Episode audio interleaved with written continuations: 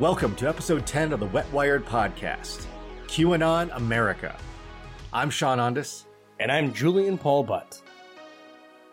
So, we've been trying to figure out, roughly at least, how many people are actually buying into QAnon type ideas.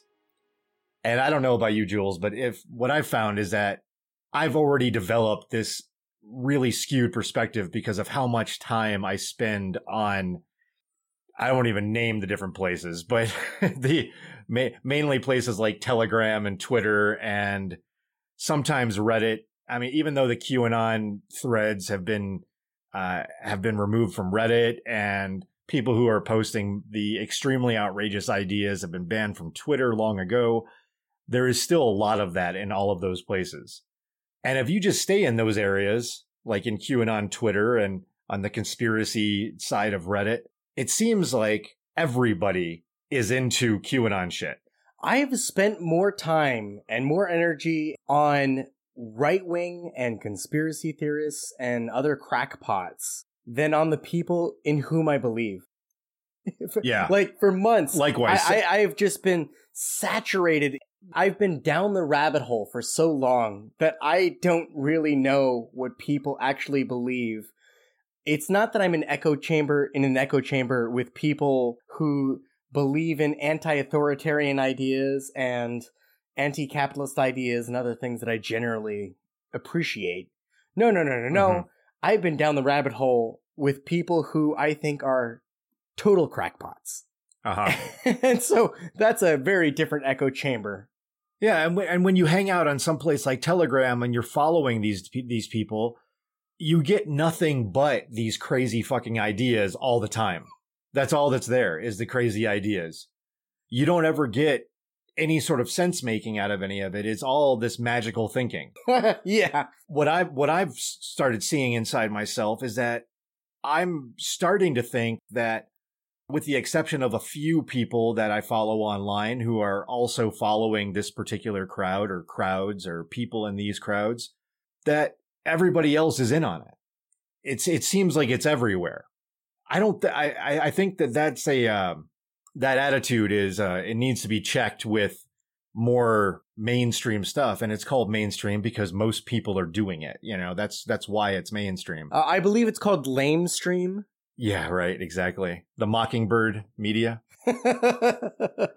so we've been, like I said, we've been trying to figure out how many people are actually buying into this stuff. One of the places you can look is polling. Dozens of regional na- and national polls have been conducted in the past few years that try are trying to get an accurate head count of the number of Americans who are supporting QAnon type ideas. I want to say something about this grouping of calling everything QAnon.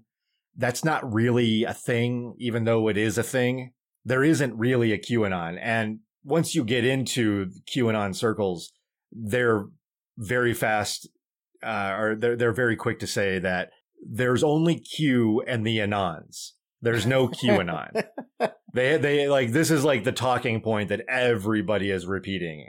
What they're getting at there is that there was Q, who was this anonymous message board poster on 8chan and 8kun, or posters, probably a couple of people called Q. And then there's all the people that were just waiting for it to, waiting for him to spit out the next post and lapping it up. Those are the anons. That, yeah. That's the terminology they tend to use. I don't fucking care. It's QAnon. But I think that needs to be, that does need to be pointed out and, and picked apart a little is that Q hasn't posted since what, 2020? November, November of 2020, something like that. Yeah. So since then, in the absence of any sort of direction, all of the people that were really trying to make kind of an industry or a, or, or a career from disseminating Q drops and interpreting them, you know, trying to decipher the hidden meanings and all the crazy fucking ways they spend their time. Like gematria. yeah, I mean, exactly. So that's a great example that you know that that you brought that up.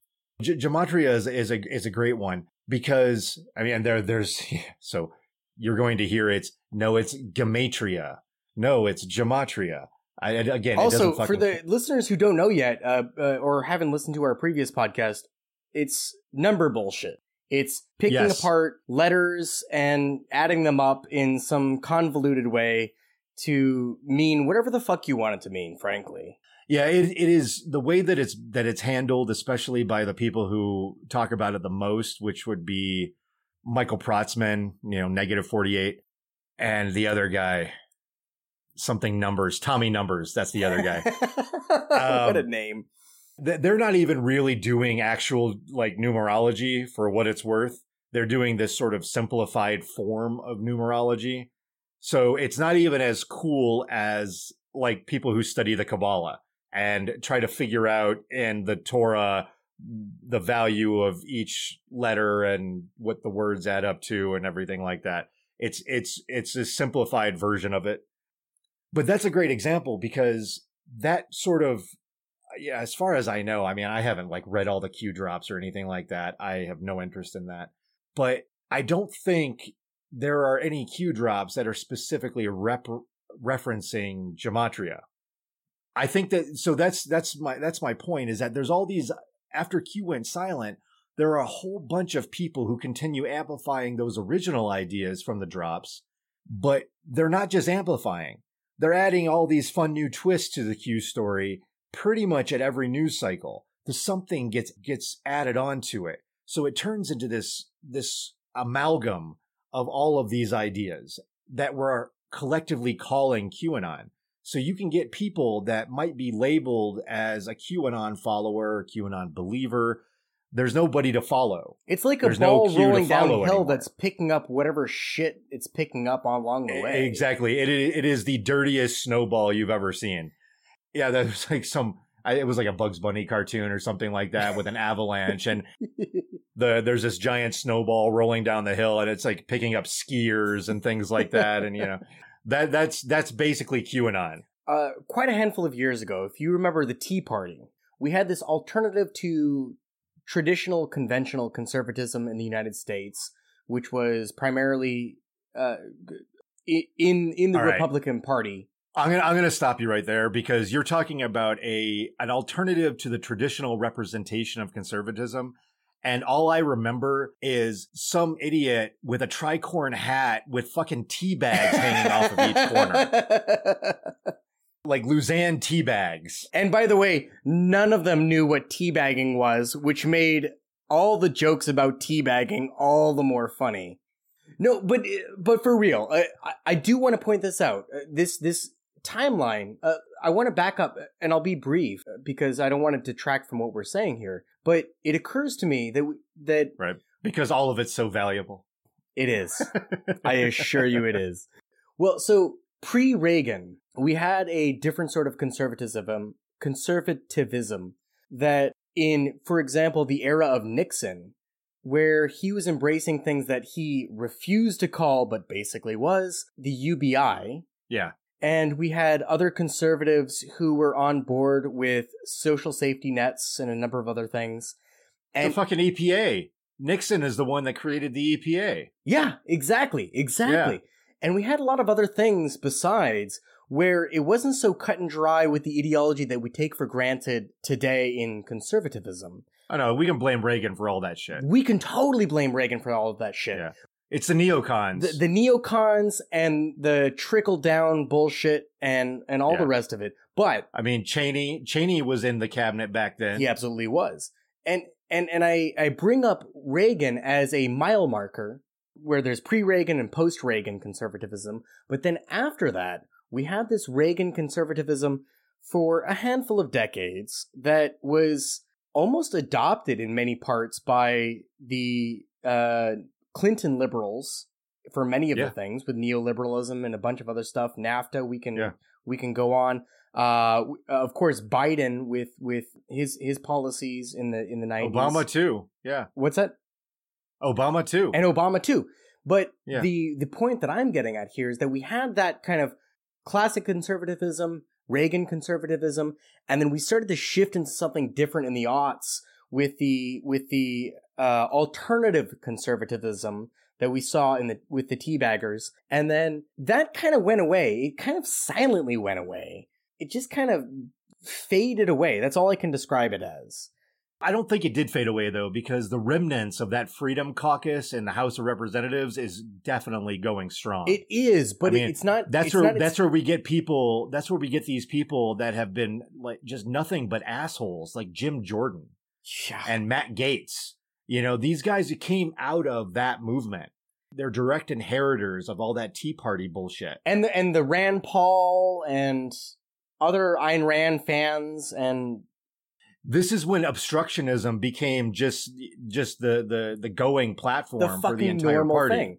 So I guess what I was saying is that the Tea Party as like Tea Party did have kind of a distinct thing, and it was only a thing because the Koch brothers funded it. Yeah. It it would not have even had uh, No. st- stood the test. Uh, it, it, it would not have been a thing without the Koch brothers. No, it, it was it was it was an entirely astroturfed movement that was, but it was when they it was when the you know these political schemers first saw that there was really something to all of this grievance politics yeah. or all of these all the all this this grievance politicking, and they they figured out that there was a, there was this whole group of people, re- largely white people that had you know that had lower lower levels of education and lower income pissed. typically.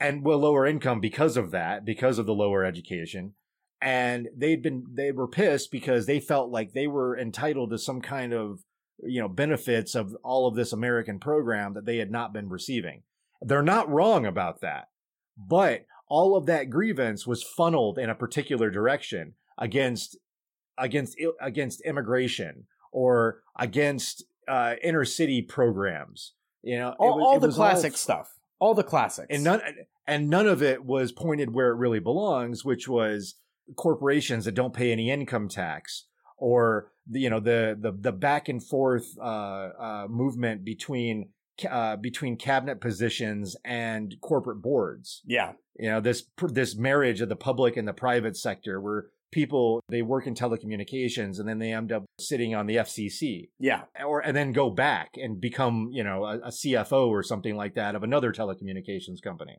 The the fucking cabinet cabinet to board pipeline. Yeah, Ajit Pai is a perfect example of that. You know, he hung out at Verizon as some kind of legal counsel or something like that, and then he ends up being the chair of the FCC.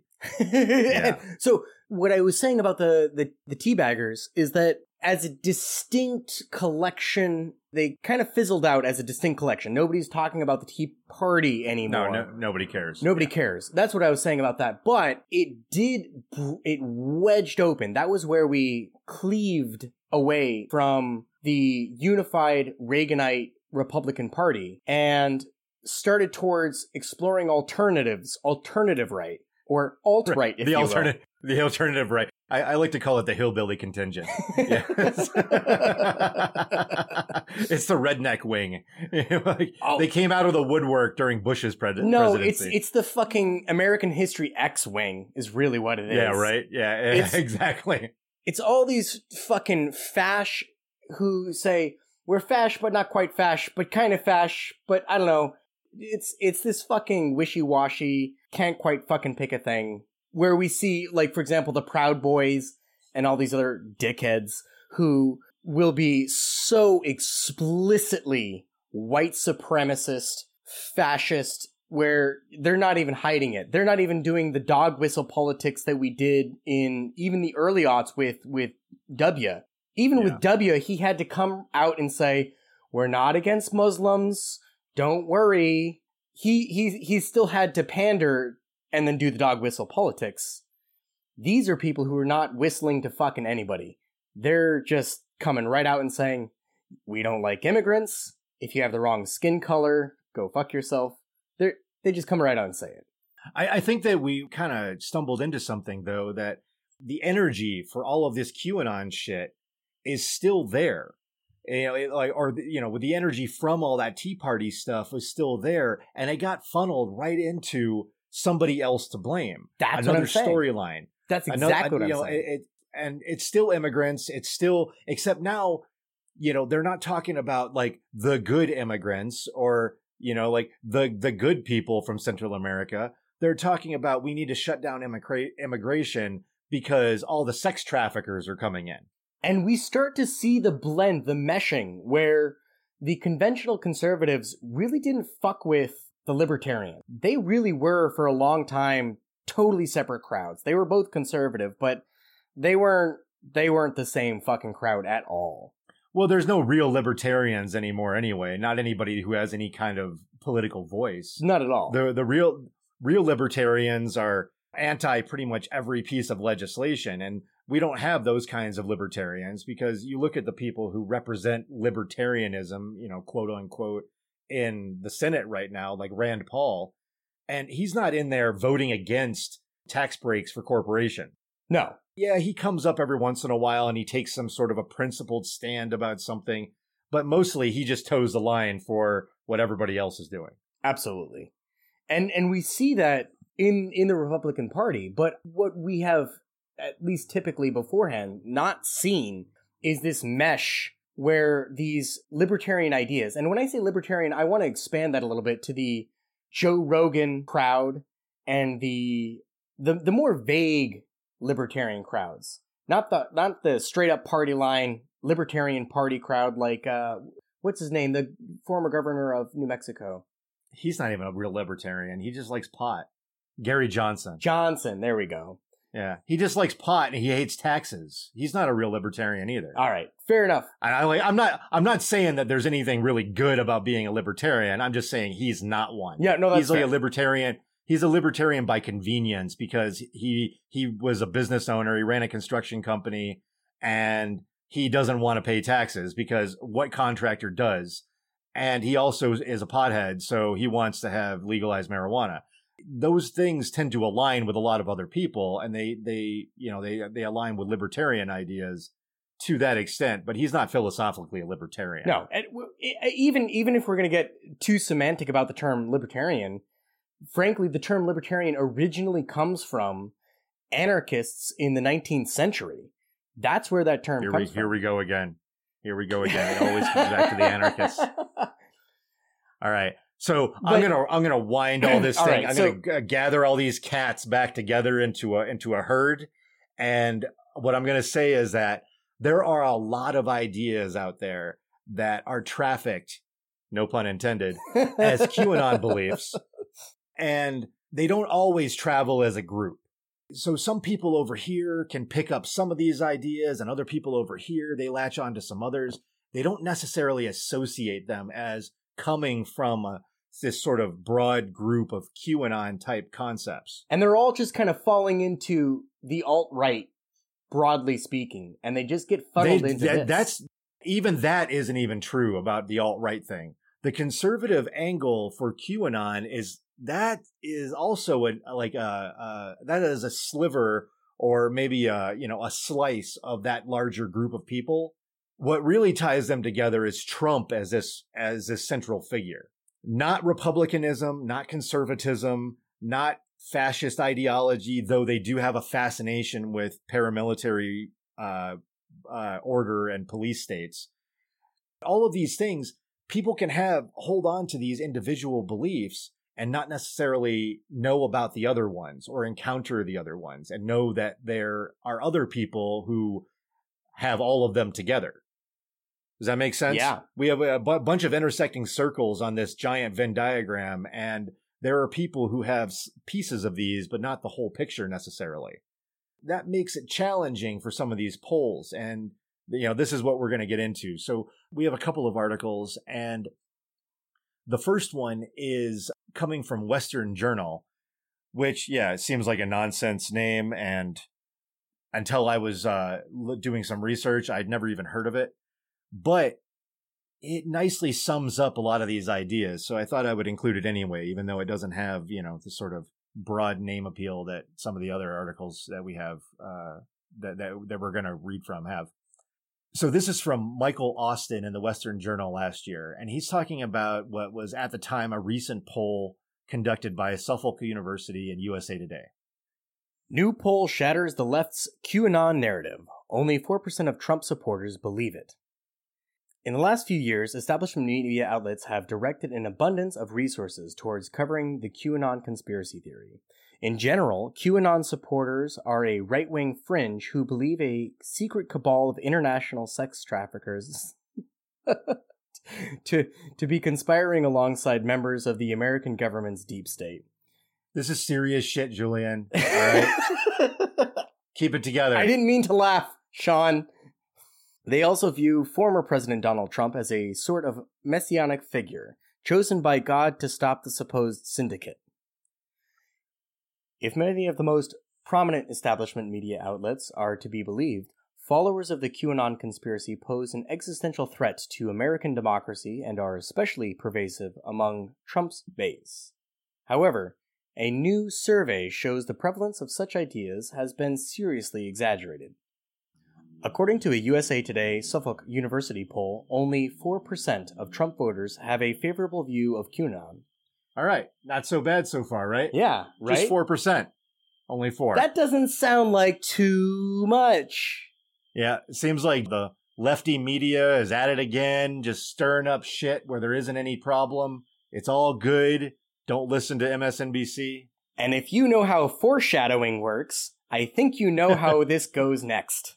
The nationwide survey was conducted February 15th through the 20th through phone interviews with American citizens who voted for Trump in the 2020 election. The final results compiled responses from 1,000 interviewees with a margin of error of plus or minus 3.1 percentage points. Respondents were asked whether their opinion of QAnon was, quote, generally favorable or generally unfavorable. In addition to the affirmation 4%, 31.4% found the movement unfavorable. 43.3% said they had never heard of QAnon, and 21.3% were undecided. How are there that many who have never heard of QAnon? That there's no way. I, I believe it. I mean, it's it's totally possible. I know I talk to people and if you don't watch the news and your whole life is, you know, someplace else, then yeah, you you pro- you may have never heard of it. That is really a lot of people don't watch the news. If all you're watching is primetime television and you don't ever watch any kind of news or read anything, or you're just hanging out on Hulu or Netflix or something all the time and playing video games, how the fuck are you ever going to hear a QAnon?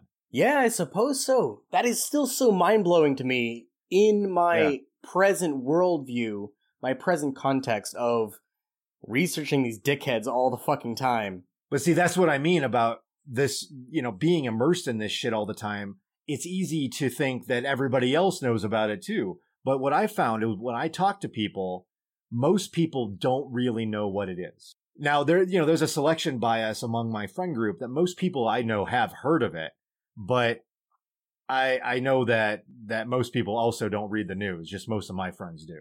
Yeah. All right. So this Suffolk poll finding uh, findings, there's actually more to it than just the QAnon stuff. They were asking all kinds of questions about Trump voters. What they did is they uh, they surveyed a thousand people, and you know this is the this is the survey from the telephone script. Hello, my name is whatever, and I'm conducting a survey for Suffolk Suffolk University, USA Today, and tonight we're tracking previous survey respondents from national and state polls with a brief follow up survey. Would you like to spend six minutes to help us out? So then they, you know, they they verify the demographic info, and what we found is that the it is fifty three point four percent male, 46.3 percent female, and then 0.3 percent non binary, or you know, which includes transgender, uh, gender variant, non conforming. And these are Trump voters?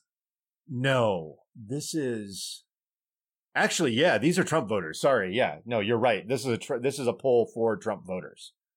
All right, so the party leaning was 4.2% Democrat and 66.6% Republican, 22.2% Independent, and then the rest is other and refused. Uh, the age range it is mostly 35 to 49. 24.5%, and then 50 to 64 is 26.6%. And then beyond that is, you know, another 26% for everybody older.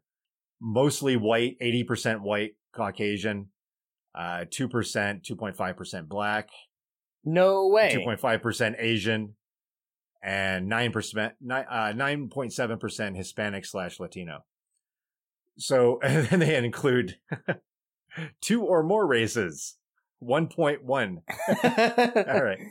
So for all you All right. mutts out there, This whole crowd, 89% think of this thousand people of, of, of Trump voters think the, the country is headed on the wrong track. 89%. And when they consider the Democratic Party, they have a 92% unfavorable. Uh, they have a 57% favorable for the Republicans, but an 82% point one, 82.1% favorable for Trump. And this is the group that also says a 4% favorable for QAnon. so they For voted for Trump, but they're only 80 and some change percent in favor of Trump. At this point, At this point. know, yeah, That's an yeah, important this is notion. Yeah, this is after four years of Trump as a president. Not everybody has a favorable opinion. You know, 11.8% have an unfavorable opinion of him at this point, and 6.1% are undecided. All right. So just going down this list, I'm just going to pick out some things that, that stand out to me. Of the following words, which do you believe best describes the events at the Capitol on January 6th? Would you say it was a riot? 30.5%.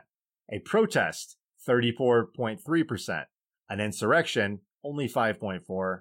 A demonstration, 14.3. All right.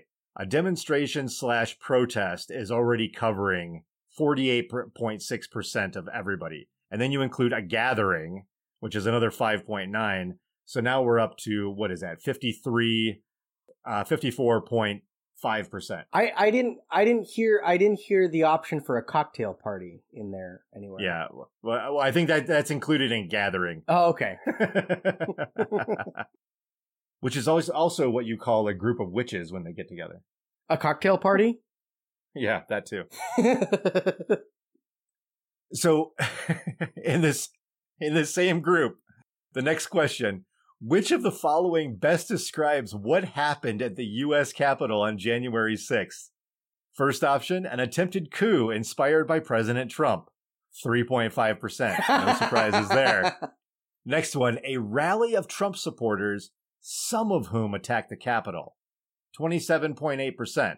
All right. So what we don't find in that group is, uh, how many were, you know, how many of those people do you think were Trump supporters and how many do you think were sort of going out of bounds in their actions or something? The next one, this is good. Mostly an Antifa inspired There attack it is. that only there it is. that only involved a few Trump supporters. 58.1%. Oh my god, I was waiting for you to say the the the false flag. And by the way, for all the listeners, it's pronounced Antifa. Emphasis on the that. Nobody fa. cares. Nobody cares. No, nobody cares. It's the same with like when people correct me about how to pronounce gematria. If they say gematria, I don't care. It I wasn't matter. correcting you. I'm just saying I hear it all the time and I must, But nobody cares. but nobody cares.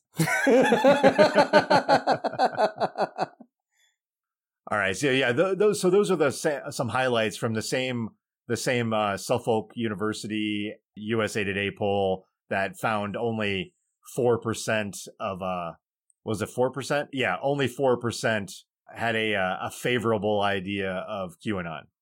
All right, back to the article. These findings stand in stark contrast to the fearful rhetoric of various establishment media outlets about the conspiracy theory movement. For example, in September 2020, ABC News claimed QAnon had arrived in the mainstream. Similar sentiments were voiced in articles for The New Yorker, BBC News, NBC News, and the Los Angeles Times. More recently, two February 4th stories from the New York Times and NPR claimed QAnon was once a fringe phenomenon that has since gone mainstream, and that last year QAnon spread into the mainstream. If the USA Today Suffolk University poll is to be believed, these statements are wild exaggerations. So I, I love it when somebody takes all the time to write an article and then ends it with th- this sort of conditional statement at the end that if the USA Today Suffolk University poll is to be believed, these statements are wild exa- So he's not willing to say they're wild exaggerations, except no, he actually is willing to say that in the title of his piece. Where new poll shatters the left's QAnon narrative. Only 4% of Trump supporters believe it. That's what he's willing to say in his own opinion. But when it comes to the, uh, when it comes to the content of his article, then he's going to fall back on conditionalities. We have this kind of equivocation, not only in articles like this, but it's a foundational role in a lot of the dialogue that we experience in a lot of the political discussions that we have. When I say equivocation, it's this plausible deniability in each statement where you don't have to fucking pick a side. We see this a lot. There's a t- there's a technique that's used from a lot of the quacks, especially a lot of the quacks, but all over the place this I'm just asking questions rhetoric. Oh, he keep, he he keeps going. He this gets better. That's that's uh, sure. We'll we'll, we'll continue, here. but I wanted to point out that equivocation and the I'm just asking questions framework that makes a claim without putting anything behind it and being able to back out at any time. Continuing.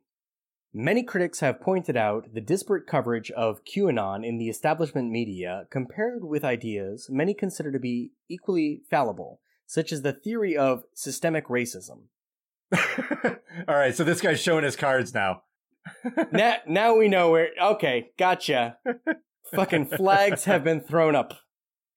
An idea rooted in the theoretical framework of critical race theory. Jesus fucking Christ. Oh, I, I just keep let's just keep rolling. Cool. This guy is uh he is he is a, a just a wealth of uh of material.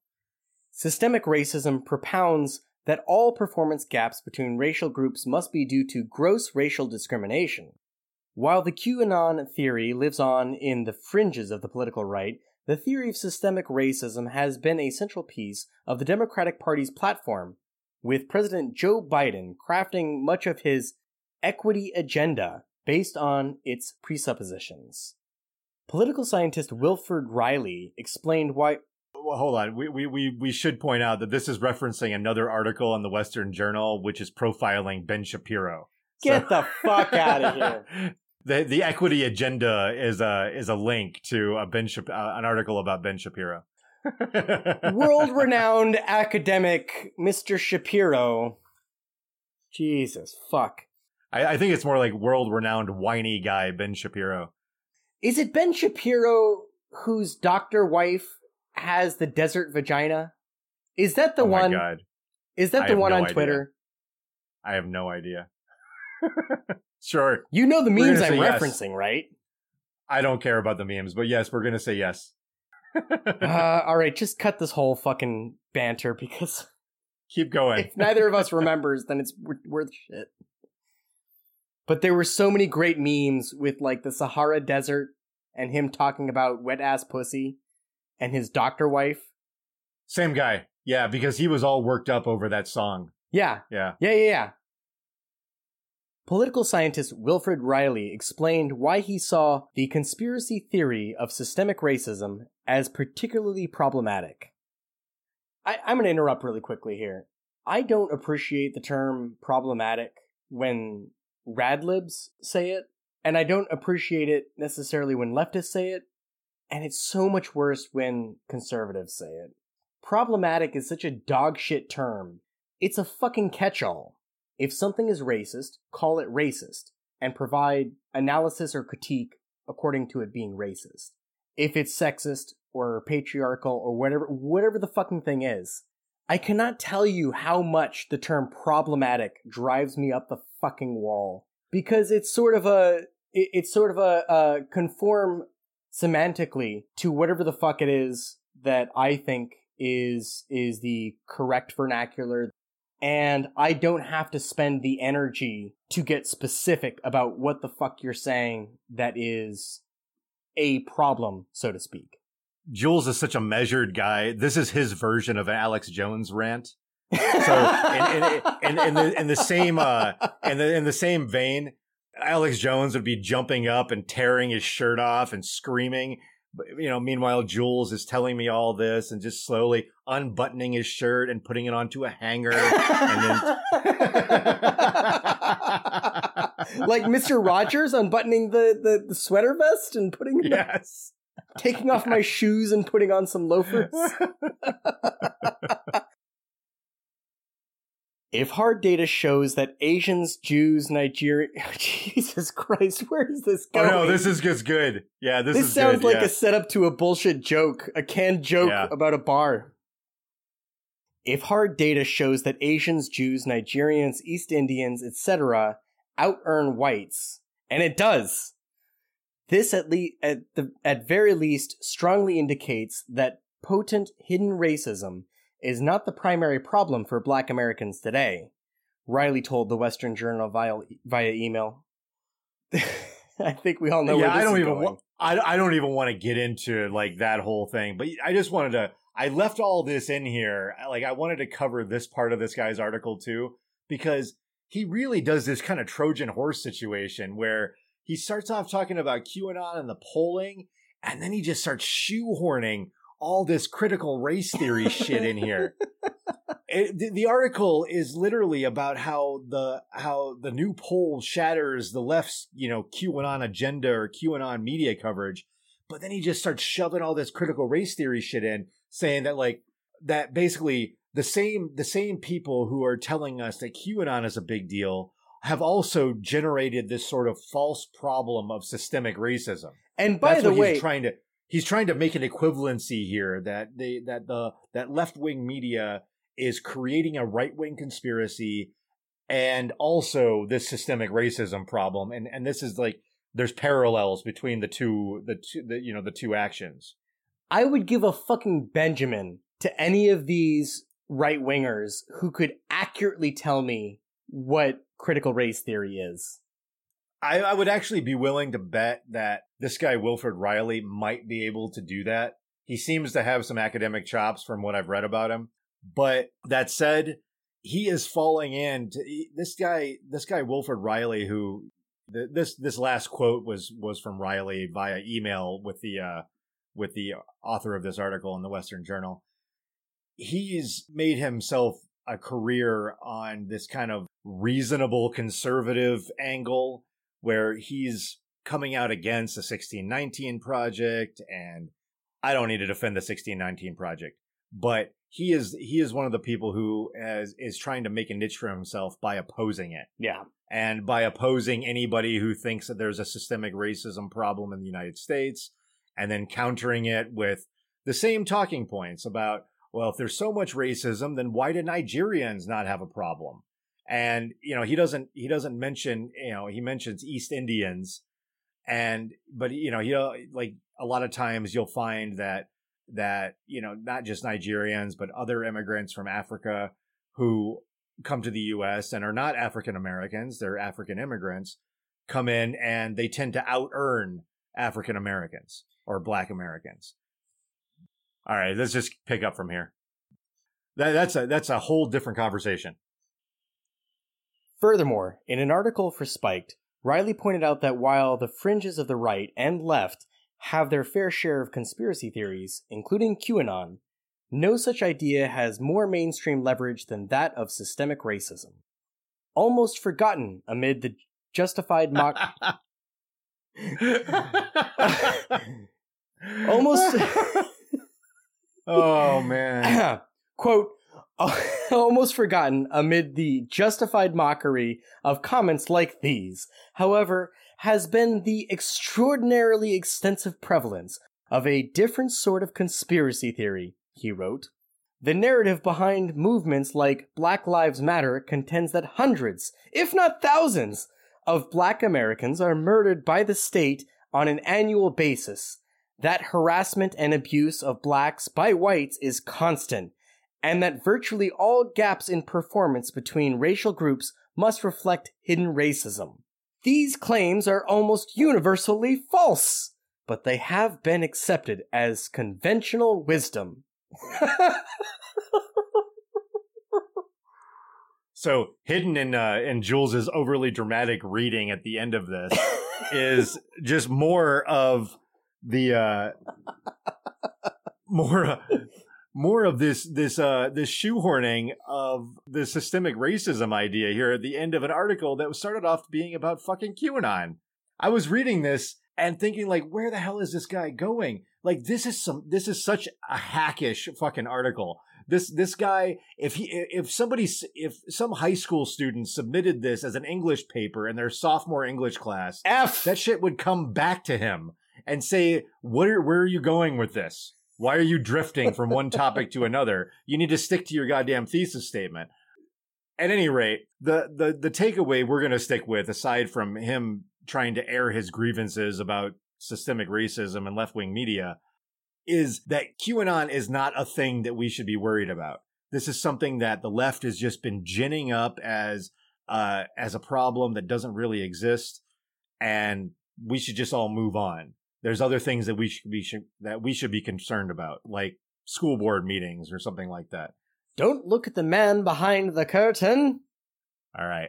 This next one is talking about how how support for QAnon is hard to measure. And this is an article from James Shanahan in Heavy. Shanahan is at the media school at Indiana University. It's hard to know how many people actually believe the tenets of QAnon's claims, including that devil worshipping, cannibalistic pedophiles are somehow running the world.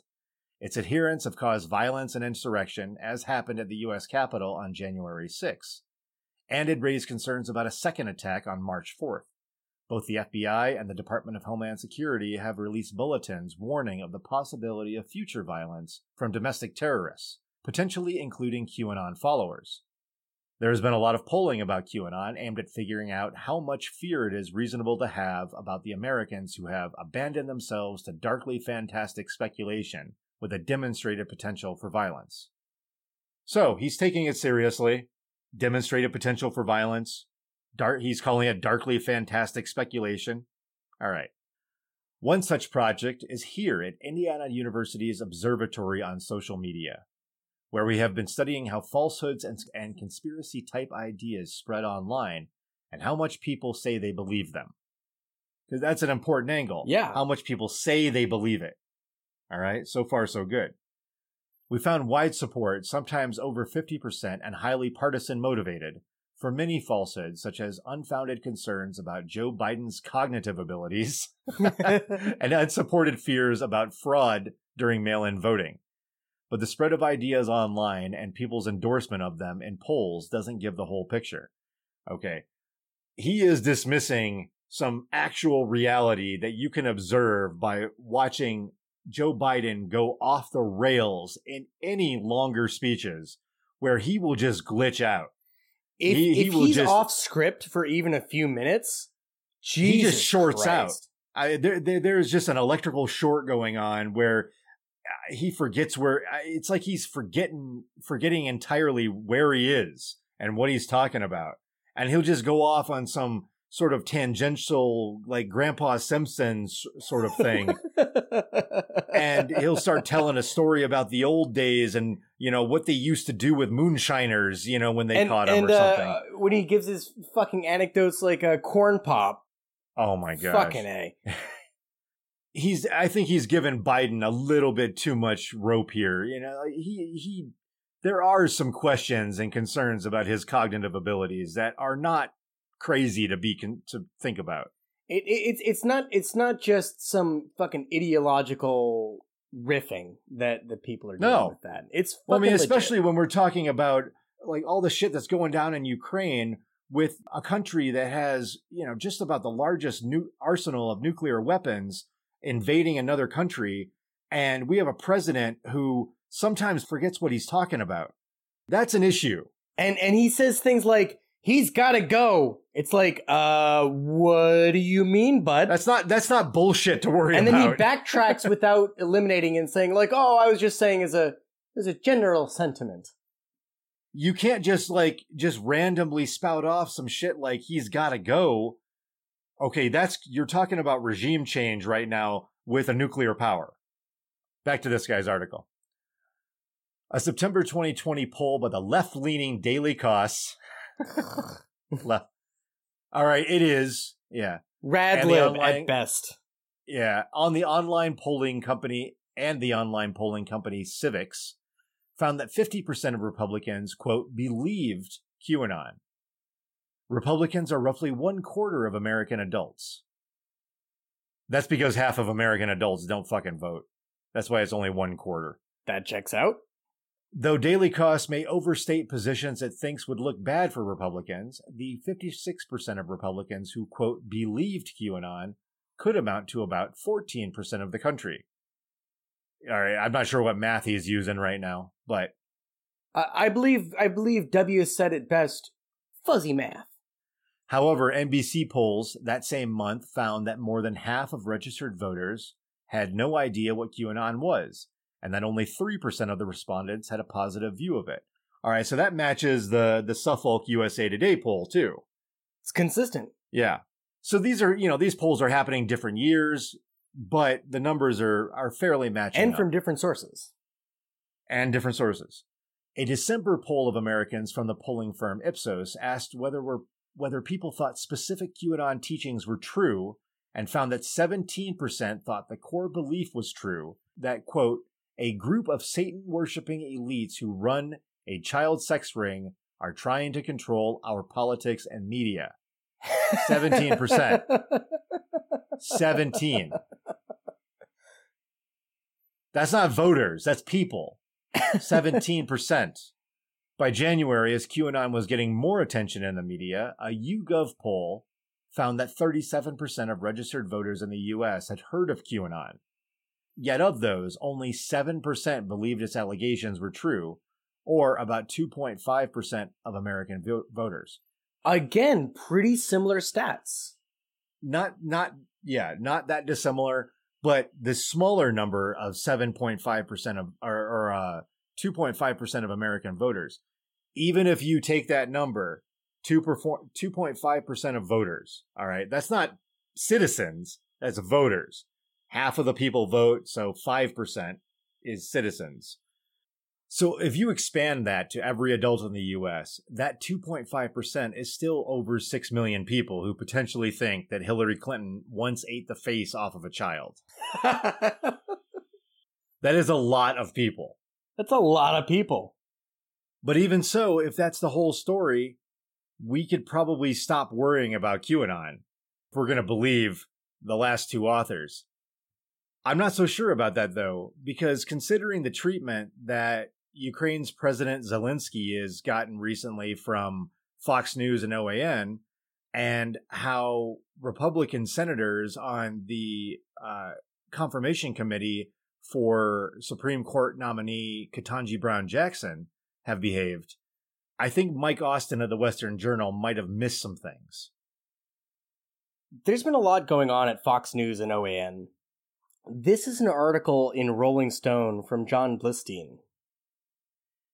As Russia has intensified its war in Ukraine, the Kremlin's propaganda outlets have largely been shut off in the West, but Vladimir Putin has some not so subtle defenders nested, nestled into America's far right media outlets. We talked about some of this when we did the Ukraine disinfo episode about the audience for Putin's disinformation campaign, his propaganda campaign, that in a lot of cases he's talking to the to Russian people, but he's also talking to these supporters in the West. Yeah. And he has more than a few, as we talked about Yeah. in the other episode. Yeah. He's got a lot. Uh, from the far left to the far right. yeah, right. The far left who still thinks that he's, you know, secretly a communist and they like him still. And the far right who see him as this sort of fascistic dictator. They like that too. Well, what they really hate, or, or what they what they really hate, is cancel culture, and they love that Putin hates cancel culture too. That's what they like. They're big fans of the fact that he has made sure to hold fast despite the onslaught of the alphabet mafia against him. And and they totally miss the fact that all the censorship that is state supported in Russia is state sanctioned cancel culture, where no dissenting opinions are ever allowed in a public forum. That's basically their ideal. They just they don't give a shit about cancel culture. They just don't want anybody to disagree with them anymore. he bears the burden like Atlas to make sure that all of the LGBTQ plus and the rest of the alphabet mafia are underfoot right where they belong. And also anybody else who disagrees with him.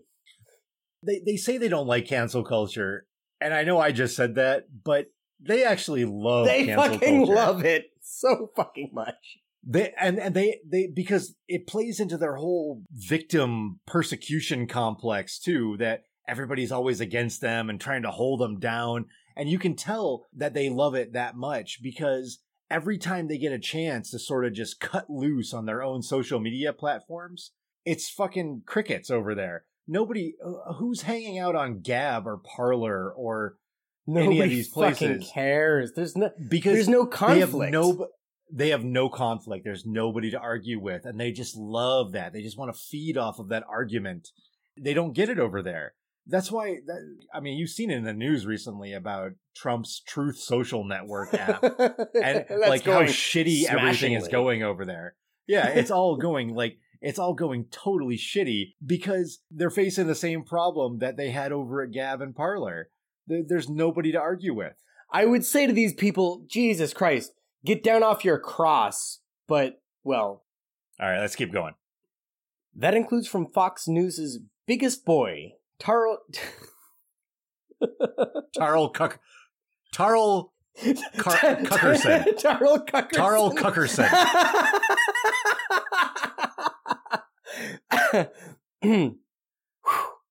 Tucker Carlson, as well as the folks on uh, the folks of OAN, arguably the frontrunner for the most outrageous claims made from OAN. Respondent Pearson Sharp. No, no, no, no. Read that again. Correspondent. I, I sorry, I was still I was still laughing so much from the Tar- Tar- okay.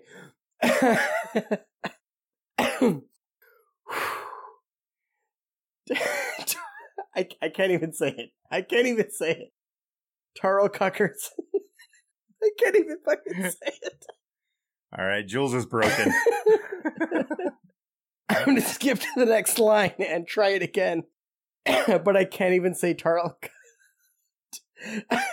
okay. Poker face. Uh, arguably the arguably the front runner for the most outrageous claim came from OAN correspondent Pearson Sharp, who speculated wildly in a segment last week that Putin's decision to invade a sovereign country was actually the fault of wait for it, President Biden.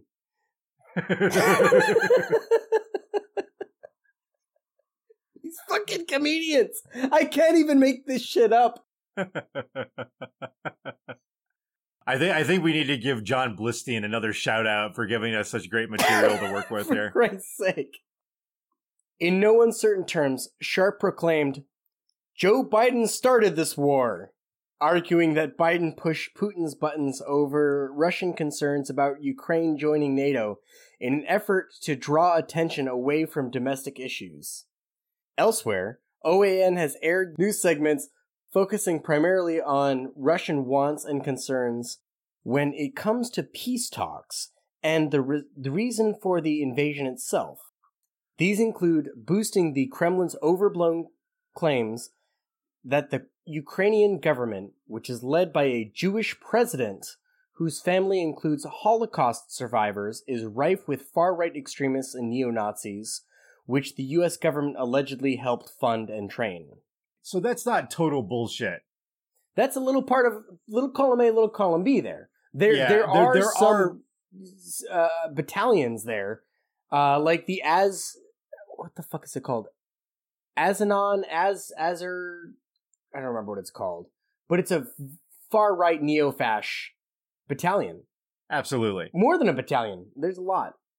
the existence of that group is you know part of the the angle that Putin has used when he talks about denazification of Ukraine.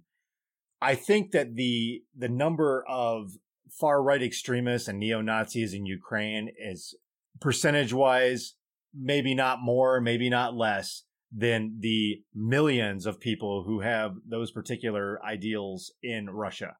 Yeah. So if really denazification was the agenda, he probably should have started at home. Yeah, that would be a good fucking place to start. And there's something to be said for where we draw the line between Nazism and fascism have there's there's a blurred line between the two. And in in everyday discussion of politics or history or whatever it is, I think that it's easy to blur the two. And because of the vagaries in each of those terms, it's easy to blur the two. So I, I think that we're, what we're hearing is Jules apologizing for either or both Nazism and fascism. Listen, I have my Antifa card posted on my fridge. Uh, I got it. I'm a, I'm a, I'm one of the, I'm one of the Antifa uh, sergeants. He's, looking for his colonel, his colonel promotion soon. Yeah, they just won't give it to me. It's because of this podcast. So I'm pretty sure. You were wondering about the name of the battalion. It actually appears in this same article. Is as of as of. I was so close. I was so yeah, close. You, you added like three extra syllables, but yeah, you were close. What I'm saying is, is this dis- this distinction between Nazi and fascist is a blurred line, both in terms of how we use each of those terms and how we distinguish between the two. You can have a fascist who theoretically is Jewish, and you can have a well, I don't know what the counter would be, but that's not my point. What I'm getting at the counter to Jewish.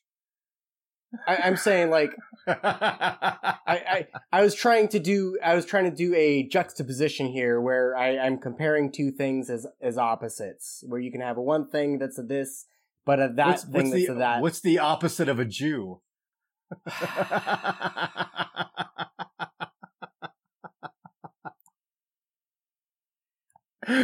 I'm just riffing, Sean. I didn't think this through. but my point stands. My point is that we use these vagaries in our understanding of it when we have Putin talking about denazification. It's very easy for people to subscribe to that idea, I think, because they can easily transpose Nazi with fascist and say, well, we've got these fascists over here. And I think it's very easy for people to, who want to agree with him, anyways, who want to say, oh, well, there's Nazis there, and look at the Azov battalion. In all of the above cases, the reality is what is the government in charge of Ukraine? And it's basically just a fucking liberal government. Yeah. That's that's the important part of this whole fucking narrative. When we're using these extreme terms such as communist, fascist, Nazi, etc., etc., we have to put a fucking anchor down for a minute and look at what we're really talking about. Was that another rant? You're looking at me like that was another rant. It was a rant. Go fuck yourself. it's a thorny issue. While Congress has passed measures to prevent arms and supplies from getting to far right Ukrainian groups like the Azov Battalion, as the Daily Beast reported in 2019, it's hard for the US government to actually ensure that ban is upheld. More like impossible. Impossible. How the fuck would you? Yeah, exactly. I mean, we could talk yeah. about Syria. I don't want to talk about Syria. More broadly, however, Russia is overhyping concerns of far right extremists who have a presence on both sides of the Ukrainian Russian divide to justify the invasion of its sovereign neighbor. All right, so we're gonna we have a clip here now. It's uh this is an OAN report, and I think it pretty much speaks for itself. I don't think it could be more pro-Russian if Putin had put it out on his own. Russia is now preparing for the fourth round of talks with the Ukrainian regime. Russia's foreign ministry says the new round of peace talks with Ukraine will begin in Belarus Monday. Moscow reiterated its peace proposal, saying Ukraine must demilitarize and accept a non aligned status in global affairs. Over the past two weeks, Russian forces established control over 89 cities in eastern and southern Ukraine and neutralized 90% of Ukraine's military infrastructure. New reports appear to support Russia's concerns about extremist groups working with the Ukrainian government.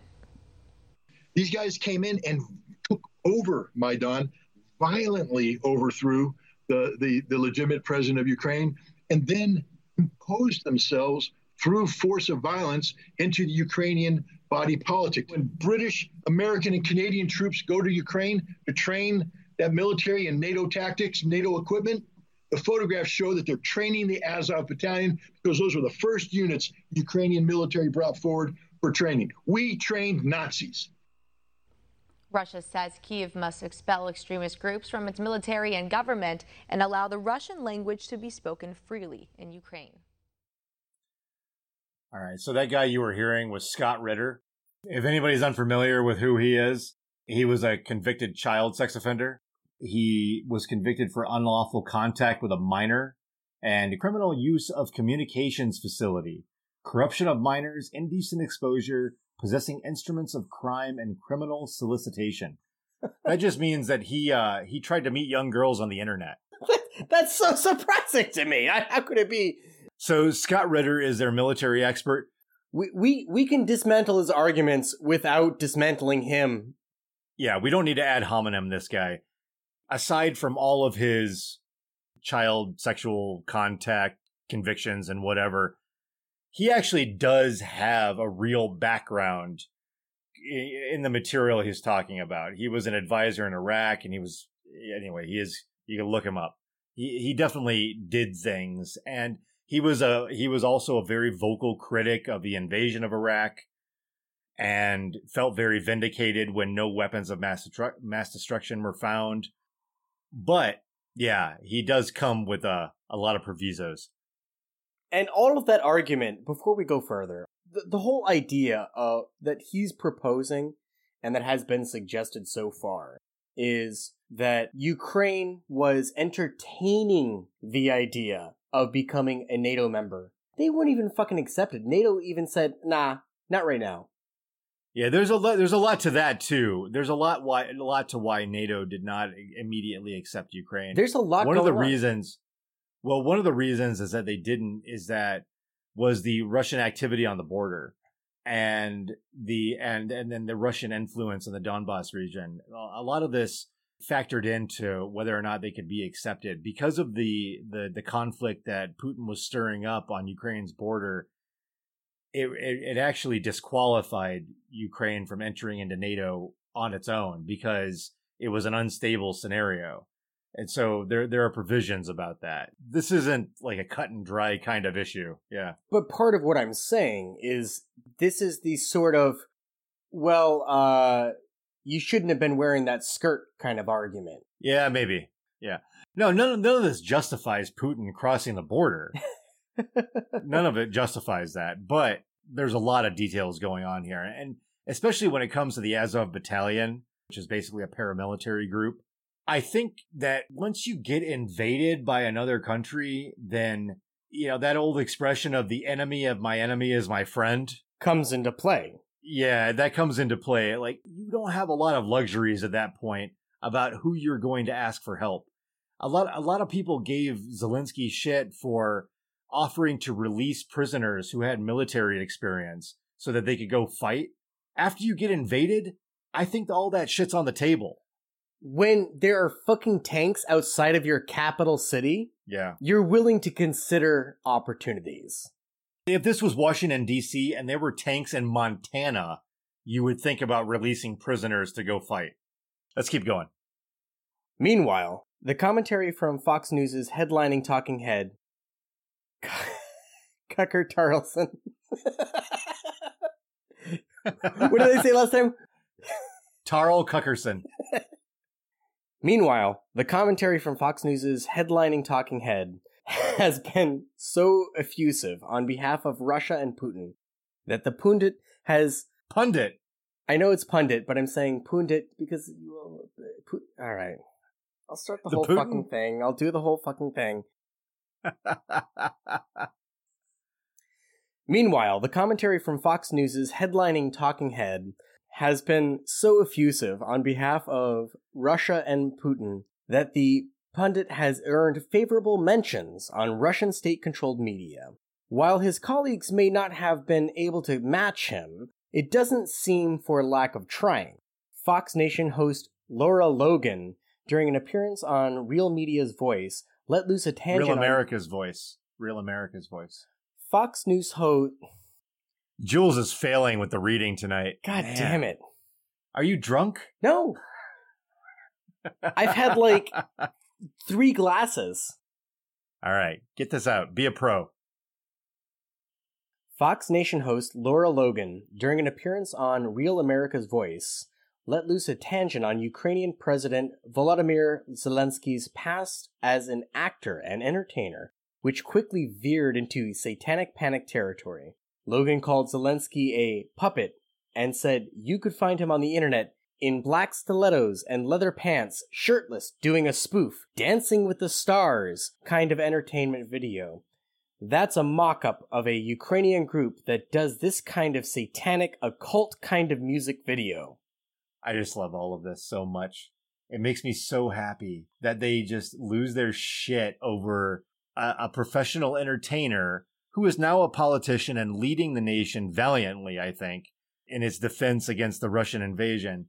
But yes, he was an entertainer, and entertainers do all kinds of things. And she just can't cope. Talk about just a like a wine mom drunk in the afternoon. like she just can't handle the fact that he would dress up in a costume to do a bit. Everything about their ideology, their thinking, their worldview, everything is stuck in the mid 80s. They love Reagan. They are convinced that there's a communist plot around the corner. And notably, the satanic panic is always part of their fucking narrative. But you see, it's a, it's the same kind of freak out that, that parents had when their kids would go to see fucking Rocky Horror Picture Show. You see Tim Curry dressed up as Frank-N-Furter, and everybody's like, "Oh my god, my child is gay." And anyway, let, let, and I have a to Laura secret to Logan reveal about herself. that, by the way. If well, hold on, let, let's listen to Laura Logan talk. Keep your secrets in the closet. What troubles me about the moment that we're in is that we have such a selective and a narrow reading of history. You know, President Zelensky may be Jewish, but he's not the only one in this who suffered during the Second World War, whose ancestors suffered, right? I mean, look at Putin. How many relatives did he lose in the siege of St. Petersburg? People don't know their history. They don't know what made Vladimir Putin. And I'm not a defend, you know, I'm not defending him. I don't need to defend Vladimir Putin. My job as a journalist is to try to understand what is the truth here. I don't like being lied to. And we're being mm-hmm. lied to on an epic scale. When we're told your only choice is you have to be 100% with Zelensky, who's a puppet, who you can find on the internet in black stilettos and leather pants, you know, with shirtless, doing a spoof Dancing with the Stars kind of entertainment video. That's a mock of a Ukrainian group that does this kind of sa- satanic, occult type of uh, music video. and I mean, Zelensky was selected, like so many of our leaders. And honestly, with, with big tech and with election fraud these days, we don't know how many leaders all around the world have been Yeah. selected for us and weren't actually voted in. But what we do know is that there are increasing problems with technology and the digitization of our world. Because look at what's happening with COVID. Look at what has happened globally. We are fighting the same battles all over the world. To pretend that this war is about Russia and Ukraine is a just a barefaced lie. Yeah. First of So- all, it's the siege of Leningrad, Yeah, historically. Second of all, it was the Red Army. yeah, exactly. What the fuck? know your I know. history, lady. Yeah, I, I know. I know. She she's like she's talking all that shit about knowing your history, and she gets some basic facts wrong.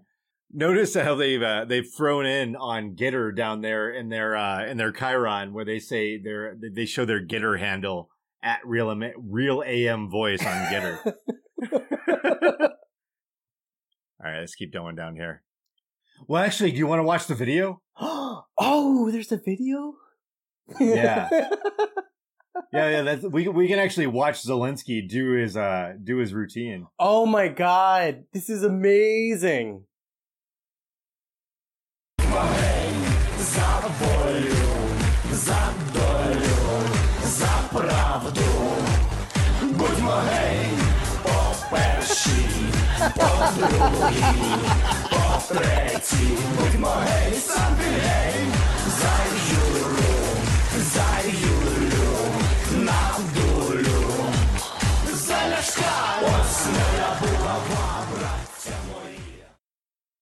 The whole fucking thing is somewhere between I'm too sexy and something from from uh what's the band that does Du hast mich? It's something between those two mixed together. It's so fucking good. it, it's just a bit. It sounds like you can hear people applauding and laughing in the background. So I, I found the clip on this tiny little YouTube channel that that posted it. I'm not going to even mention the dude's name because he's got like 13 subscribers. I don't want to throw anything his direction. but the comment that like the description that he puts with the video, it says satanic perverse president of Ukraine. Dot dot dot. No doubt there are a bunch of queer nazis over there fighting for the new world order. Dot dot dot. Time is running out to stop your governments from triggering a nuclear war. Dot dot dot dot dot. Bring the guillotines or you'll finish the year ultra crispy. Dot dot dot. And then the very there's only two comments. The very first one says wow figures all about the children crying emoji First of all, the abuse of ellipses is hardcore boomer energy. Yeah, but he's not a boomer. He's a young one. Oh, I don't care. I'm just saying. Let's keep going. And just this morning, March 15th, Fox and Friends co host Rachel Campos Duffy tried to pin the blame for the war on, in Ukraine on Western provocation. In a potential sign that these propaganda tricks may be running their course, Campos Duffy's own colleague, Brian Kilmeade, pushed back, declaring, Rachel, they did not provoke the war. They did not provoke this war. He added, Russia can't make a red line in other countries, Rachel. It's not up to them to make a red line in other countries. Why should a democracy give up because Vladimir Putin is a lunatic? When this is coming from your own side, Well, you can't even keep Fox and Friends together on this.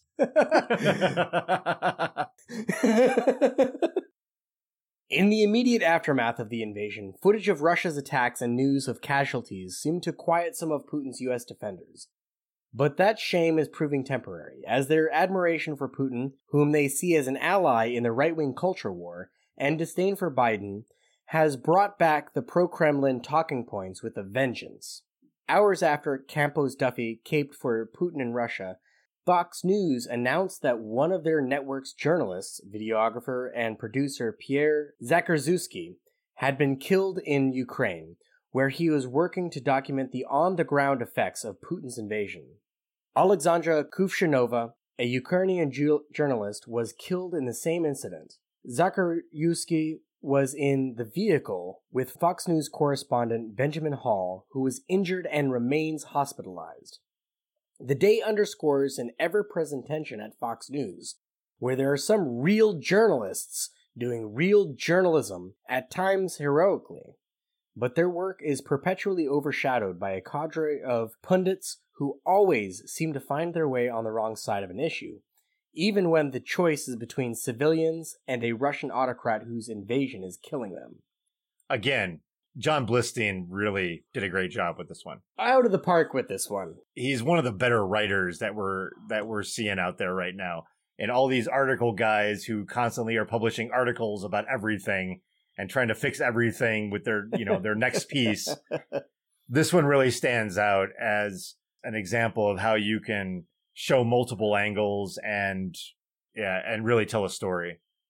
The the fact that he really anchors this at the bottom by talking about Fox journalists who are doing real journalism, like he says heroically, but that they're constantly overshadowed by all of these people on these news talk shows that get all of the attention. They're trying so very fucking hard to say the thing that stands out from the crowd. And it's Yeah. often just fucking bullshit to make a spectacle. They're just trying to be shocking.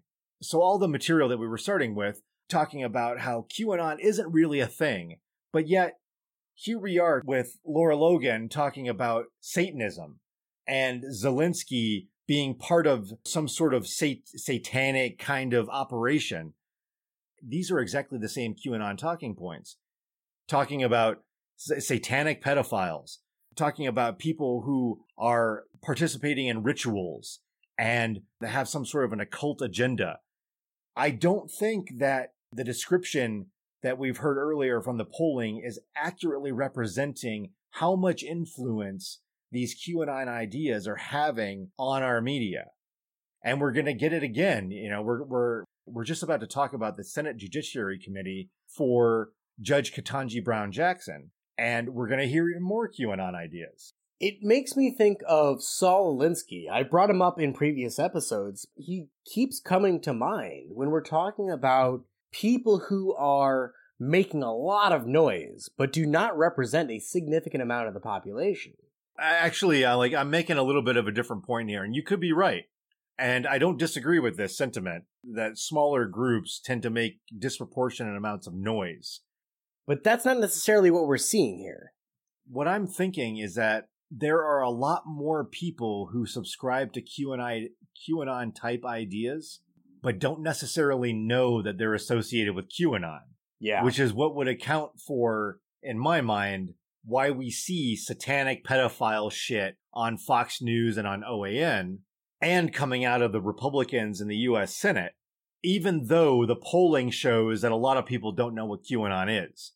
See, I think that the people who the people who manage the polling and, you know, keep track of the numbers for these senators and for Fox News and for OAN, they they have an idea about how many people subscribe to these ideas. Whether they call them QAnon or not, they have an idea about how many people are holding these beliefs. And that's why this content is out there. That's why these senators take the positions that they're taking. We'll wrap all this up with, with another poll and an interpretation of that poll that ties this stuff together. But let's talk about this, uh, the Senate confirmation for Ketanji Brown Jackson. This is an opinion piece from the New York Times by Jamelle Bouie. Republican senators play the QAnon game. Republicans on the State Judiciary Committee have spent the last week smearing Judge Ketanji Brown Jackson, President Biden's nominee for the Supreme Court, as indifferent to and soft on child sexual abuse. That is a huge QAnon position. It's squarely in their court. It's so much so that the Save the Children hashtag has been entirely co opted by QAnon believers. So much so that the National Butterfly Sanctuary had to shut down their operations, and they might still be closed, because they were worried about the safety of their employees because so many QAnon believers and defenders had descended on them thinking that the National Butterfly Sanctuary was somehow enabling sex traffickers to cross the border. So the butterfly sanctuary is on the Texas border with Mexico because that's where the butterflies go through. They're fucking butterflies. See, the idea that's been spreading around is that this was all cover for child sex trafficking across the border. Now, why they think that they need to traffic children across the border in this way, who the fuck knows? It doesn't have to make sense for people to believe it. Yeah. We've already seen that over and over again. We need to get away from the demand that this has to make some kind of rational sense for us to wrap our heads around it. No. People believe all this shit without any sort of logical support for it. It doesn't matter if there's any evidence. Yeah. It doesn't, it, they don't care. Facts do not matter. This is not a conclusion coming from careful, reasoned analysis. This is magical realism in real life this is a subscription to ideas that once you join a particular tribe, you're subscribing to the belief system of that tribe. And the belief system is not about whether or not it's factual. It's nope. about your allegiance to the tribe. You just believe it. If you want to stay a member, you have to believe it. After you've gone crazy enough that all your families cut you off, these are the only people you have left. Very similar to a fucking cult it's actually it's it's fucking crazy because it's like a distributed cult network. Usually cults are inclusive where they have in-group out-group kind of shit. But here it's it's a lot of the cult traits, but you don't have a weird place in Montana to go. No, there's no compound somewhere. I mean, there are compounds, but largely there are no compounds. All you need to do is get onto the right message board and say, yeah, I think there are mole people underneath the Getty Museum. That's it. I, I think that there are reptilians in underground complexes beneath Walmarts. That's all you got to do. All right, B- back back to uh, Jamelle Bouie's piece.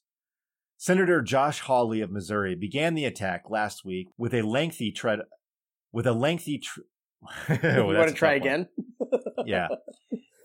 Senator Josh Hawley of Missouri began the attack last week with a lengthy thread on Twitter accusing Jackson of showing undue leniency toward child pornographers while serving as vice chair of the U.S. Sentencing Commission.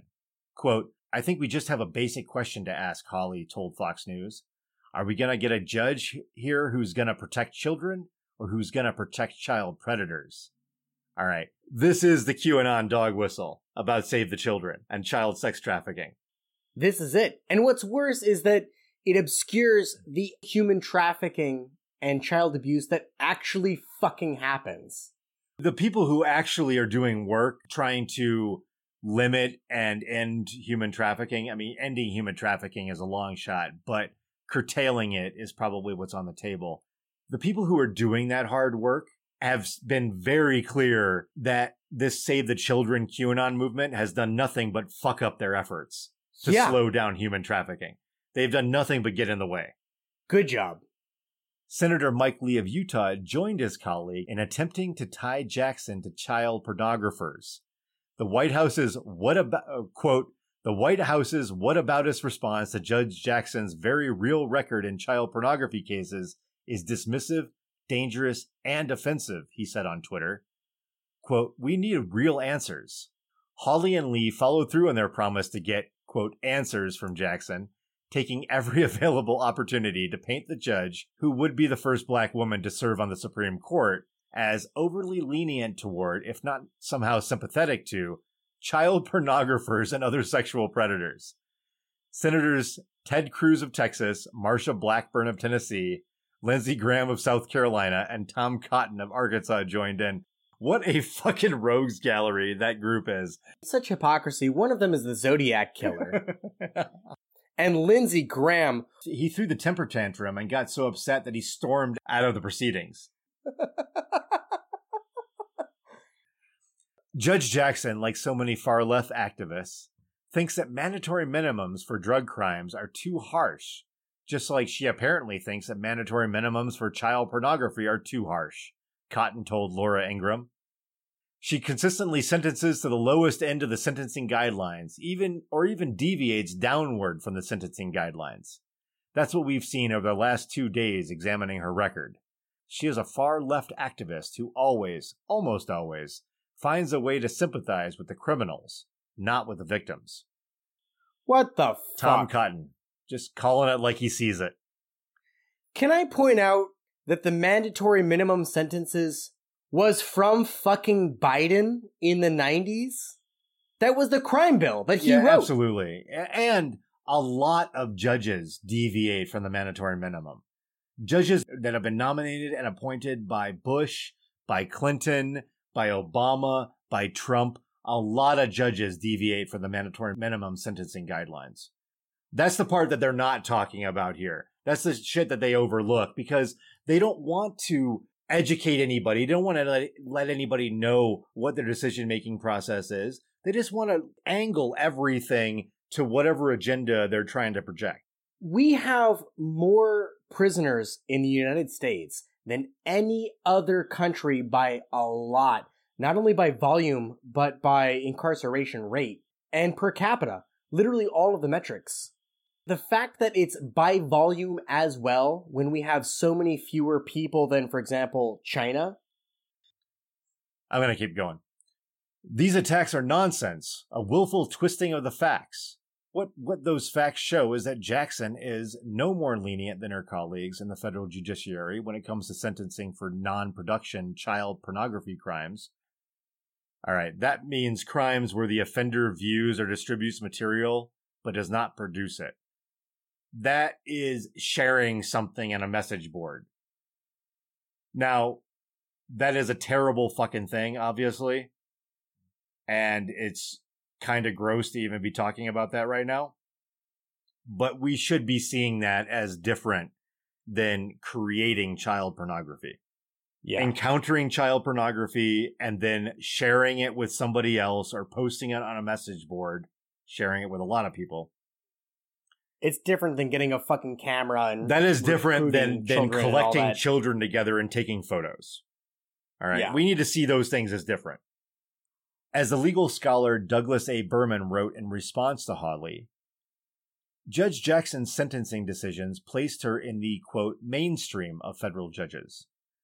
Her record, he writes, quote, does show she is quite skeptical of the ranges set by the guidelines, but so too were prosecutors in the majority of her cases, and so too are district judges nationwide appointed by presidents of both parties.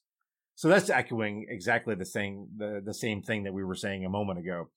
That people bucking against the the minimum sentencing guidelines is not specific to either party. It's happening all over the place. A lot of Yeah. people have problems with the minimum sentencing guidelines. This attack is so spurious and dishonest that National Review denounced it as meritless to the point of demagoguery.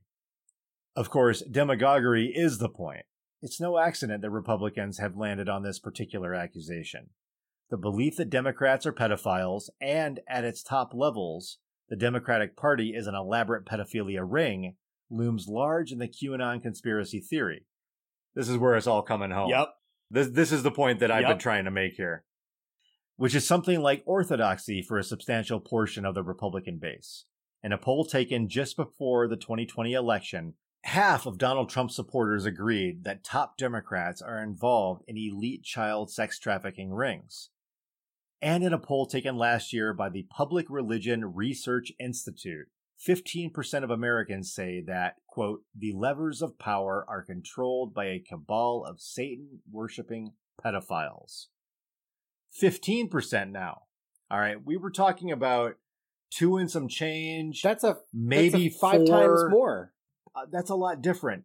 The the first poll that he mentions, not the Public Religion Research Institute, but the first poll is from YouGov. We're going to get into that one in a second here. But this is a big difference. And the distinction here is that we're not talking about people who, quote, believe in QAnon or adhere to ideas professed in QAnon circles. We're talking about Americans who say that, quote, the levers of power are controlled by a cabal of Satan worshiping pedophiles. All right. All these words in here levers of power, controlled, cabal, and Satan worshiping pedophiles. What they're talking about is believing in some specific idea as opposed to agreeing with QAnon. These are different things, and YouGov really gets into that. When we're looking at these data points, we can see the corollaries or correlates, such as these ideas, these tenets that they're subscribing to, this 15% of these tenets. And we can see where people say, I subscribe to this specific thing, or I've never heard of that. And we can perhaps get a better idea of what people actually believe by the indicators, these indicators, these corollaries, these correlates that suggest if you believe this, you probably subscribe to these other things. Yeah. I think that would be way more of an accurate way to understand what the real percentage is. And I think that's probably what we're seeing here. Where if you ask somebody, "Hey, do you sub- do you subscribe to this? Do you subscribe to that?" they might say all sorts of things. But if you ask indicator questions such as, "What is your view of Black Lives Matter?" and then give five common responses ranging from conservative responses to liberal responses to leftist, anarchist, socialist responses. I think you would get way more of an indicator from the answer to what do you think of Black Lives Matter than you would do you believe in this group? So that that 15%, that doesn't surprise me because we have Republican senators echoing these talking points. And we know that all these talking points, I mean, at least we can we can assume with a with a lot of certainty that most of these talking points are based in solid polling. They wouldn't be saying all this shit. People like Tom Cotton and Lindsey Graham and Mike Lee aren't going to be saying these things unless the polling that they're that they're they have access to is telling them that these are the issues that are mattering to their voters. That's why they're talking like this. Because everybody is always trying to protect their brand and trying to get reelected. All right, now we're going to hear from somebody we haven't talked about before on this show, but who, you know, who's been known to us for some, for a little while now. This is Red Pill 78, whose uh, real name is Zach Payne. and on LinkedIn, he describes himself as a multimedia journalist. Red Pill 78, he at one time had a fairly successful YouTube channel to the tune of tens and tens and tens, if not hundreds of thousands of subscribers. That all stopped when YouTube and Twitter banned him in October of 2020. And these dates are not terribly coincidental. A lot of this original polling data came out in fall of 2020. The the tech companies behind these social media platforms, they see this stuff too and they respond accordingly. A lot of yeah. this is reactionary once this stuff makes is made public. It's not like they didn't know this ahead of time, but now there there's public data that's available and they're forced to act because other people are going to be paying attention now. And they're going to be asking uncomfortable fucking yeah, questions. like why do you allow these companies would rather just fucking avoid. Yeah, why do you allow these people that are spouting all of this this bullshit to exist on your platform? Basically, is the is the uncomfortable question. They they have to do something at this point. And the U the YouGov uh, material that was published on October 20, yeah, it's five days after uh, YouTube and Twitter were banning Zach Payne or Red Pill 78. But there was other material that was being made public at that point. So now he's still very active. Between Odysee, BitChute, and Rumble, which are three very low rent video platforms, he still has over 200,000 subscribers. Jesus Christ. Never accuse us of punching down at Wet Wired.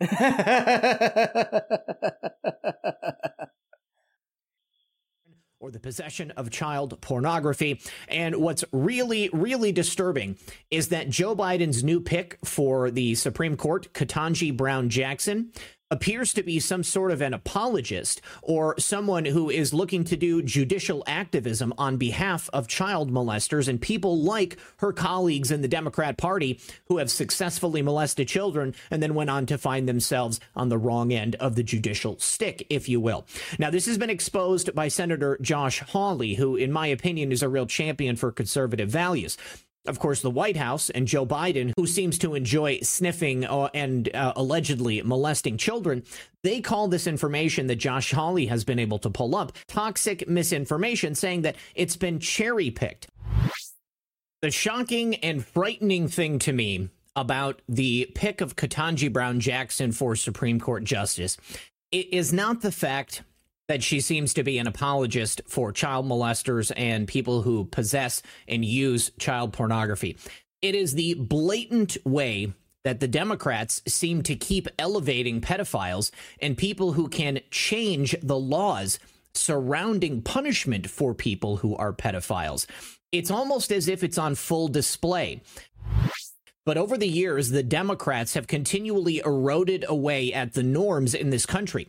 They want to access pedophilia for themselves. They want to destroy the stigma that surrounds pedophiles and people who molest children.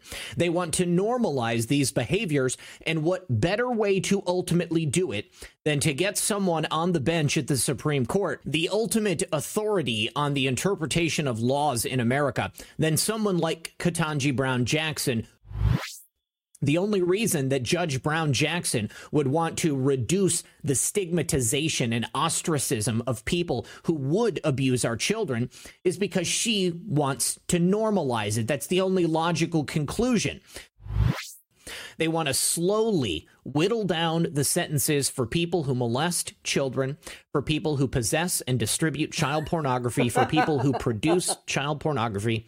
They want to get it to the point where the public believes that it's no big deal to have this stuff, where it's no big deal to molest children, where it's no big deal to destroy the future of the most vulnerable individuals in American society. This is what the elite want. And the people that attack us wonder why we believe there is some organized conspiracy for the elites to molest children. It's because time and time again we keep seeing it, the same thing repeated over and over and over again. We watch Democrats molest children. We watch Democrats go to prison. We watch judges like Ketanji Brown Jackson, social justice warrior activists who get on the bench and who want to normalize something as heinous as the molestation of a child. This cannot stand. Judge Ketanji Brown Jackson cannot and must not ever set foot into the United States Supreme Court. And I need every single person here all right, so that all brings us to the the YouGov article and the the polling, the interpretation of the polling data that that showed up in Bowie's Times piece and uh, and James Shanahan's article in Heavy. Half of Trump supporters think Democrats are involved in child sex trafficking. Among those who have heard of QAnon, about three in five, 59% of voters think it's an extremist conspiracy theory with no basis in fact. One in nine, 11%, say they think the QAnon goes too far, but they believe some of what they've heard, and just 7% think it's true outright. Looking along political fault lines, unsurprisingly, almost 85% of Biden supporters who have heard of QAnon think it's a conspiracy theory with no factual basis. No surprise there with another 4% saying it goes too far but believe some aspects of it, and 3% think it's entirely true. On the other side of the political spectrum, nearly half, 47% of Trump supporters who have heard of the conspiracy theory just aren't sure what to make of it. A little more than 1 in 6, 15% of Trump voters think QAnon is true, while about the same number, 16%, think it's an extremist theory with no basis in fact, one in five, 22%, think it goes too far, but believe some aspects of the conspiracy theory. All of this is pretty much along the tracks of what we've been talking about from these other articles earlier. Nothing really disagrees with it. Um, of people who have heard of QAnon, three and five three, think it's extremist with no basis in fact. That makes perfect sense. 59%. One in nine think that QAnon goes too far, but they believe some of what they've heard. And 7% think it's true. That's talking about QAnon. That name, that word specifically is used in the poll.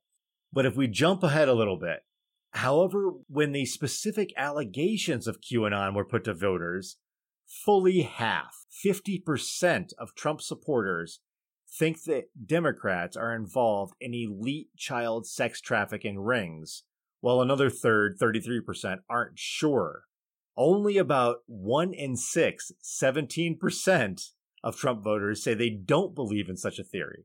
So when we take a when we take away QAnon and we just talk about some of the tenets of QAnon, including child sex trafficking rings that Democrats are running, or at least involved in, 50% of Trump voters think that's true. You know, when we're talking about these beliefs and comparing them to these people say, oh, I don't subscribe to the QAnon ideas and then they're subscribing to these beliefs.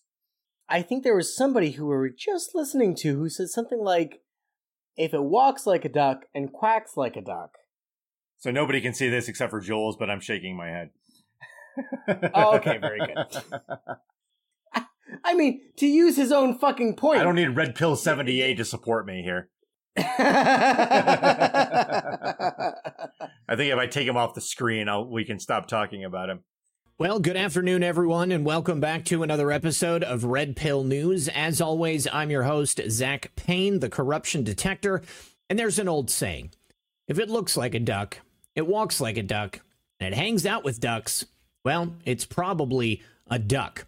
Except in this instance, we're talking about pedophiles and Democrats. Every single one of those clips I put together, and believe me, there was a lot more. This is the big point, though if we're just talking about QAnon as a whole by name and asking if people believe it or don't believe it or think it's true or whatever, agree with it, disagree with it, that's one thing. And we get like 3%. Yeah, but tops. when we talk about specific beliefs, especially incredibly hard to believe and extreme ones, like Democrats being involved in or operating an elite child sex trafficking ring or rings, and 50% of Trump supporters agree with that. That's a very specific take. That means it is here. Yeah.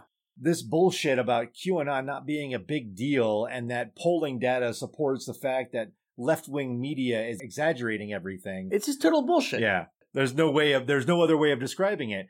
Somebody who doesn't want to look any further than the absolute most superficial aspect of polling data and just runs with that conclusion because that's what's most convenient to believe. This also explains like this 50% in the U in the YouGov poll also explains why we're having Republican senators spending so much fucking time in a judicial convert uh, uh, confirmation hearing talking about sentencing for child pornography and sex crimes. Why they're spending so much time on this very specific topic. Yes, it is very important, and I'm sure it's not any. It's it's not. There is nobody is more important to than the parents of a child who's been a victim of, of one of these sexual offenders. But all of that considered, this is probably not the biggest issue that a Supreme Court justice is going to be concerned with. They're going to deal with it very rarely, most likely, I would guess. When we're talking about these sorts of horrendous things, such as sex trafficking, human trafficking, child pornography, these are things that reasonably I would totally fucking believe that people who are powerful would engage in these kinds of things. Uh, I have no imagination that people who have a tremendous amount of money or political power or other kinds of socioeconomic status would engage in the creepiest, most bizarre, horrifying things that you could imagine. I have uh, absolute belief that that is totally a thing. That people in these classes of society could totally and probably do engage in. And I think that the confusion that we see here with QAnon and all the things that QAnon is saying is this idea that when I'm imagining people who are extremely powerful and do they engage in super fucking crazy shit, do I think that they do that? Yes, I totally think that they do that. But then they say, oh, by the way, it's specifically the Democrats. Yeah, right. that is the part where I have a huge fucking hangup. So, among Trump supporters, roughly the same results appear when respondents were asked if they think Trump is working to dismantle said sex trafficking rings. 52% think he is, 12% don't think so, and 37% aren't sure. Again, a wide swath of, Biden, Biden's voters, 80%, don't believe it. When President Trump was asked during his NBC town hall if he would completely disavow QAnon and reject its claims, that Democrats run a satanic pedophile ring and that he is the savior, he responded, I know nothing about QAnon, and went on to say that he knows that they are very strongly against pedophilia, and I agree with that.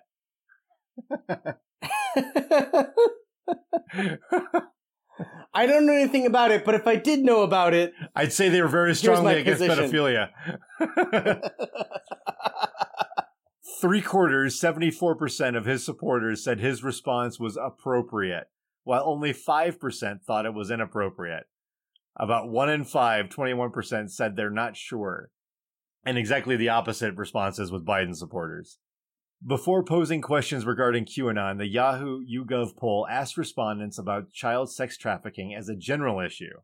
See, this is a real, this is a very responsive poll, which is why I wanted to to add this one here at the end of the uh, at the end of the show because they they they went past this initial sort of superficial questionnaire and they they added much more context. Yeah. So the the Yahoo YouGov poll asked respondents about child sex trafficking as a general issue.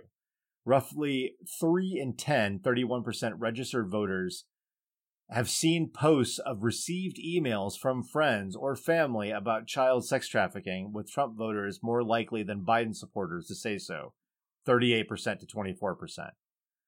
A little less than half, 45% of voters, think child sex trafficking is a big problem in the U.S., and another 28% think it's somewhat of a problem. Just 8% think it's either a small problem or not a problem at all. I don't think any of these people have ever encountered actual information about child sex trafficking. They have no fucking idea. I find that with these crowds, we see the same shit over and over and over again. This sense of tribalism. And I'm not just talking about MAGA, because we see it among liberals, we see it among anarchists, we see it among socialists, you know, fucking pick a fucking crowd. The ideas are tethered not to some sort of analysis of what reality happens to be. It's not tethered to looking at the world around you and saying, here's what I think is the fucking case based on the things that I'm seeing. No, they're so fucking stuck in their bubbles that they can't say anything else. They can't say anything else. And they don't trust any organizations that actually monitor these things to tell them what's going on.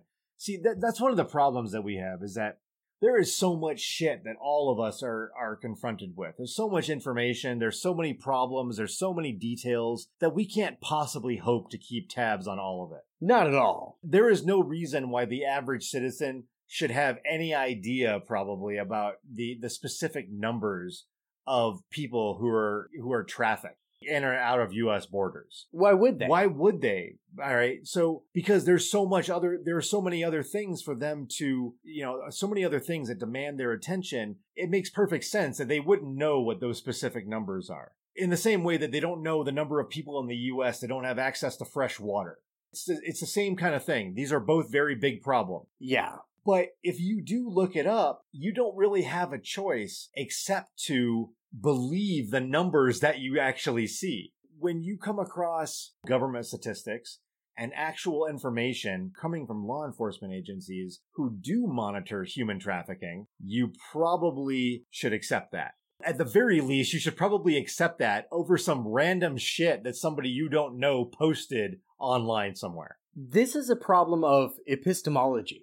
It's always an epistemology problem every time. It's always a fucking epistemology problem the idea that when we're ex- encountering life and reality, touching the hot stove and discovering that it's fucking hot and it burns us, and then comparing that with somebody telling us that the stove is hot and trusting them, whether or not we have to get burned to believe somebody telling us that the stove is hot is is the question that we're discussing here. And we cannot rely on simply our direct experience alone. We have to rely on other people to contribute our information about reality. This is part of what makes us human. That we we we have mirror neurons for this sole fucking purpose. We're pack animal species. The whole fucking point is that we communicate with each other. That way we can have cumulative knowledge. That is what makes our species, among other things, unique and to pass on knowledge of previous generations or even present generations. That also presents a problem for somebody trying to figure out in whom they trust. And whatever metric they use, whatever guide or compass they're using to figure out anybody who says these things, I trust them. Anybody who says these things, I don't trust them. We see a lot of people who get, myself included, by the way, who who get into a tribe and say, "Listen, these people over here, they know what they're talking about. All the times that I've encountered them, they've known what's up. Maybe people test it or maybe they don't, but for whatever reason they believe that on at least a number of occasions these people seem to be speaking the truth. So then they attribute all other truths to those same people or vice versa. And it became it becomes such a fucking dichotomy where anything that people who I associate with as my tribe says is definitely true. And anything that is against that or part of this dichotomy on the other end is not true. And we fall into this funnel.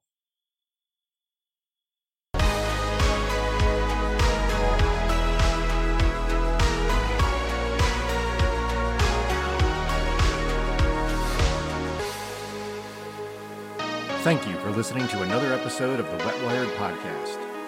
If you'd like to help us grow the show, we have a limited number of True Believer memberships on Patreon. For $3 a month, you can get an extra few subscriber only episodes every month. You can also share this episode on social and follow us on Twitter at WetWiredPod.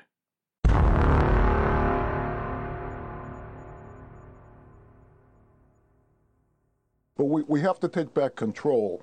If there's no community control of the schools, uh, what we have is um, kids being uh, not only indoctrinated, but, but groomed in, in, in a very real sense by people who are whether they know it or not, sexual predators. Are they abusing the kids uh, physically? N- no, I don't think so. But they're abusing them mentally and, use, and using um, sex to do so. This has always been the problem with education: is that teachers are uh, inclined, particularly men, because men are predators, to uh, pedophilia, and that's why there were strict um, community strictures about it.